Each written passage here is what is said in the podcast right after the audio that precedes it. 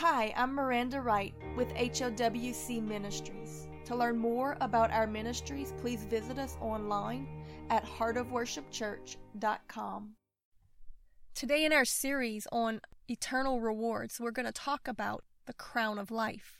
In James chapter 1 verse 12, we read, Blessed is the man that endureth temptation, for when he is tried, he shall receive the crown of life, which the Lord hath promised to them that love him. Let no man say when he is tempted that I am tempted of God, for God cannot be tempted with evil, neither tempteth he any man. But every man is tempted when he is drawn away of his own lust and enticed. Then, when lust hath conceived, it bringeth forth sin, and sin, when it is finished, bringeth forth death. Do not err, my beloved brethren. In this passage, James is warning us that God does not do evil. That's the devil's job. But God does watch to see how we will respond to it when these temptations come, because you will surely be tempted because we have an enemy in Satan. He is the accuser and the adversary of the brethren.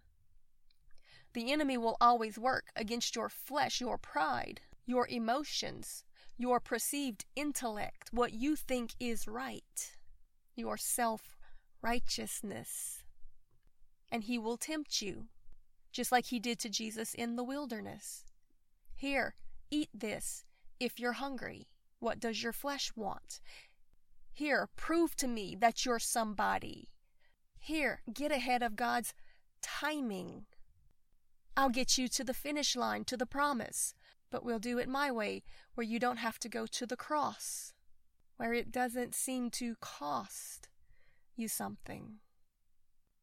But my friend, when you fall to temptation, it will cost you everything that really matters. You see, the Bible tells us that it was the Holy Spirit that led Jesus into the wilderness to be tempted of the devil. God did not tempt him, the devil did. But God did allow it to test him. And Jesus had to choose to trust God and to stand on his word in faith through it. Once it was that he had resisted, God then brought him out of it in the power of the Holy Spirit, which is grace.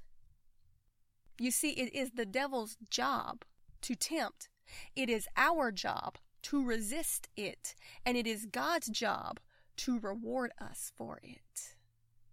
Because faith untested is grace unproven.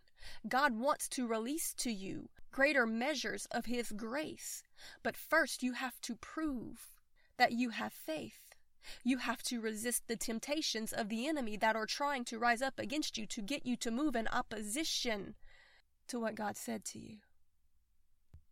So you want more grace, which is God's favor, His power, and His divine influence. If you want more, then we grow in grace by enduring trials and temptations and persecutions without losing our fruitfulness or obedience. In other words, we maintain our crown of righteousness, the first one that we talked about in this series.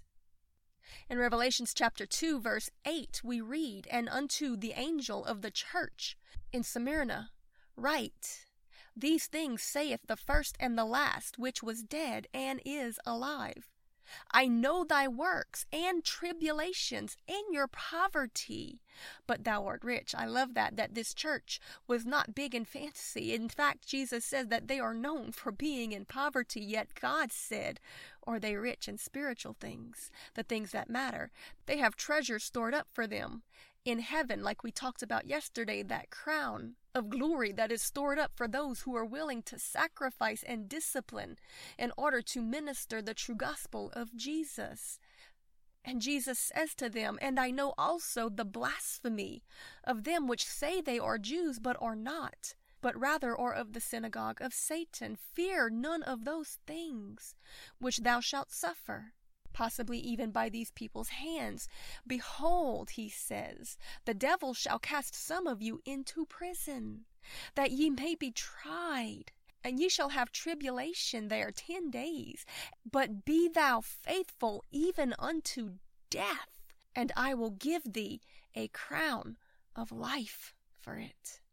He that hath an ear, let him hear what the Spirit of the Lord saith unto the churches, because he that overcometh shall not be hurt by the second death, which is at the great white throne judgment, when those who did not walk in obedience to the will of the Father are cast into outer darkness. My friend, in every situation, eternal blessings should be our goal and not material ones if we truly have faith in the world that is to come and the final judgment that stands between us and it. Even in the face of persecution unto death, like this church did in the book of Revelations. Jesus himself tells us this in Matthew chapter 5 verse 10, Blessed are they which are persecuted for righteousness' sake, for theirs is the kingdom of heaven. Blessed are ye when men shall revile you and persecute you, and shall say all manner of evil against you falsely for my sake. Rejoice and be exceeding glad, for great is your reward in heaven. For so persecuted they the prophets which were before you. Ye are the salt of the earth. But if the salt have lost his savour, wherewith shall it be salted? It is henceforth good for nothing, but to be cast out and to be trodden under the foot of men. So, my friend, maintain your saltiness, your ability to preserve the land and the souls of men through righteousness, through faithfulness, which only comes from abiding and remaining in Jesus. Spend time with Him. How can you follow His leading when you're too busy to hear what He is speaking?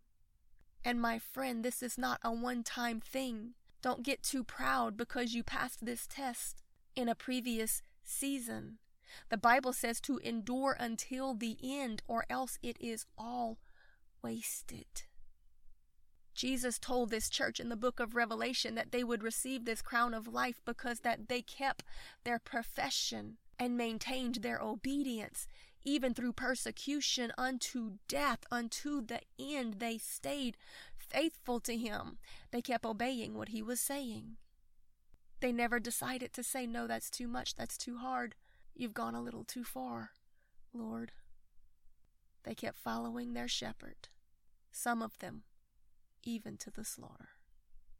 Oh, how convicting that should be for most in the Church of America, who finds it inconvenient to be obedient in the smallest of things, even in a land of blessing and ease. I fear there won't be very many among our modern congregations that will receive this crown of life at the great white throne judgment. I pray that I be wrong, but as the days get harder, I believe our opportunity to earn it will increase all the more. Lord, help us to endure. Because your word has made it clear that if we don't endure until the end, we will waste it. So, my friend, don't give up your crown for either a grudge or a crutch. Keep shining, keep believing, keep living for a better resurrection. Jesus tells us again in the book of Matthew, he says that you have heard that it hath been said, Thou shalt love thy neighbor and hate thine enemy. But I say unto you, Love your enemy.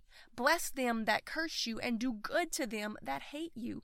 Pray for them which despitefully use you and persecute you, that ye may be the children of your Father which is in heaven. For he maketh the sun to rise on the evil and on the good, and sendeth rain upon the just and on the unjust. For if ye love them which love you only, then what reward have ye? Do not even the publicans and the sinners do the same? My friend, we are in this for rewards that are everlasting. Oh, yes, and we might say in our heart, Oh God, that it's all for your glory. But my friend, there's a purpose in it. God wants you to receive these crowns for a reason. So if you want to please Him, then have the faith to pursue them and to maintain your fruitfulness through every season because this, my friend, is a race not to the swift, but it is a race of endurance. It matters much less how you start it than how you finish it. Be willing to lose even your very life in the temporary, that you might gain a crown of life in eternity. Ask yourself Do I really believe what Jesus taught me? Hebrews chapter 11, verse 35 says that some went willingly into persecution and tribulation, that they might receive a better resurrection, so great was their faith. And yet we want to get mad and throw down our crown when things don't go our way. This is not okay. This is not biblical faith. Oh, you say that you don't ever throw your crown down? But you do when you walk away from the hard case, when you choose to produce the fruits of the flesh rather than of righteousness, when you choose offense instead of forgiveness, when you take the easy way instead of endurance, when you stop preaching holiness for tolerance because it lessens the persecution you experience. Jesus told the truth and took his lashes. My friend, don't give up your reward for ashes. In Mark chapter 10, verse 28, it says, Then Peter began to say unto him, Lo, we have left all and have followed thee.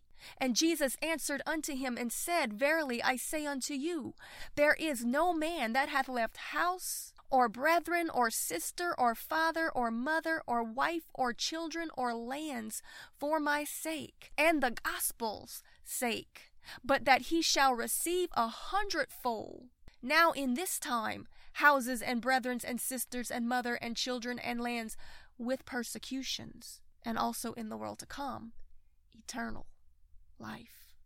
My friend, God is faithful to the end, though it will always be mixed with persecutions, because there is still an adversary to the brethren. But yet our rewards are eternal and worthy of pursuing. So, Jesus, give us endurance. Lord, help us to be determined right now, today, to stand true to you no matter what we've got to go through. That we will stand in the fire and praise you and worship you all the more, just like Shadrach, Meshach, and Abednego. We will stand in the lion's den like Daniel did. We will stand in the face of our Goliaths, putting our faith in the God that is inside of us, like David did. We will speak the truth to our Pharaohs like Moses did. We will fast and pray and believe you for deliverance, like Esther did. We will endure our trials and tribulations and stay faithful to the end, like Paul and the apostles and the early Christians did. Yet, Lord, do we know that we will have strength for none of it? If we forsake our abiding, our time of infilling and being strengthened, in the prayer closet. Because, my friend, remember this that even Jesus in his Garden of Gethsemane, when he stood before his darkest hour, knowing that his crown of life was about to be earned, and he prayed. And it says, when he came to that place where he said, Father, not my will, but thy will be done, I'm going to walk in obedience. It says the Lord sent an angel and it strengthened him that he was able to complete the task that he had been given, but his disciples, they were sleeping. He had told them, Pray lest you fall into temptation. But they didn't listen. They fell away, and they fell to temptation. They missed their chance to be strengthened before their time of testing. So, yet again, if you want to obtain this crown that is rarer even still than any other that we have so forth talked about, then don't forsake your time with Jesus, being strengthened for it by the Holy Spirit.